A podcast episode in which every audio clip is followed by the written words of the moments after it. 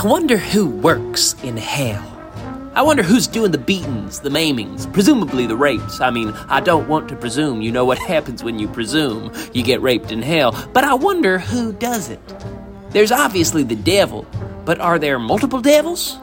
Or is it just one guy haul assing across the crossroads, striking bargains and losing fiddle competitions before he's got to haul ass back to the asses for what presumably, even for a famously fucked up fella, is one long ass day of ass rape? I mean, I work long days in the heat. And of a long day, I wouldn't touch my musty ass with the devil's dick. But maybe that's part of it. I wonder if hell is hell for him too. Hell, hell for me could just be working long days in the heat.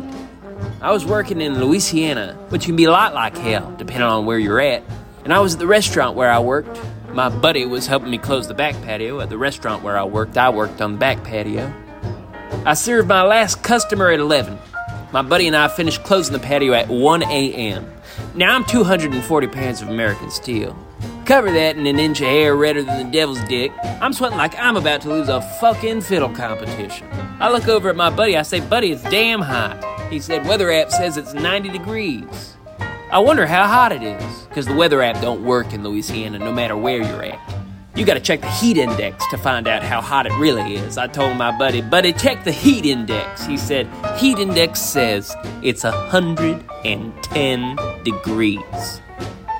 It's 1 a.m. Pitch black. I couldn't see my balls if I looked right down at them, and my balls are bright red and big as my head.